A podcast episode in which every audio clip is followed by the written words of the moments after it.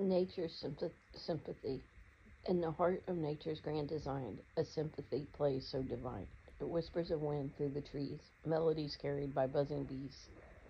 The babbling brook, a gentle flow, harmonizing with birds that glow. Their sweet songs, a joyful refrain, celebrating nature's endless game.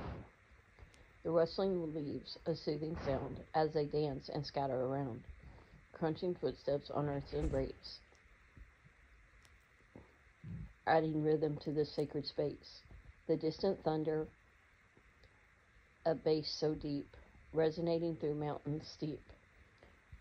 Raindrops pitter-patter, a percussion's plea, creating a rhythm wild and free. The sun paints colors across the sky, as day turns into night, oh so shy. Crickets chant their harmony, a chorus of nature never to fade. Nature's sympathy, a gift to behold, a harmony of stories untold. So let us listen and be in awe, for the sympathy forever raw.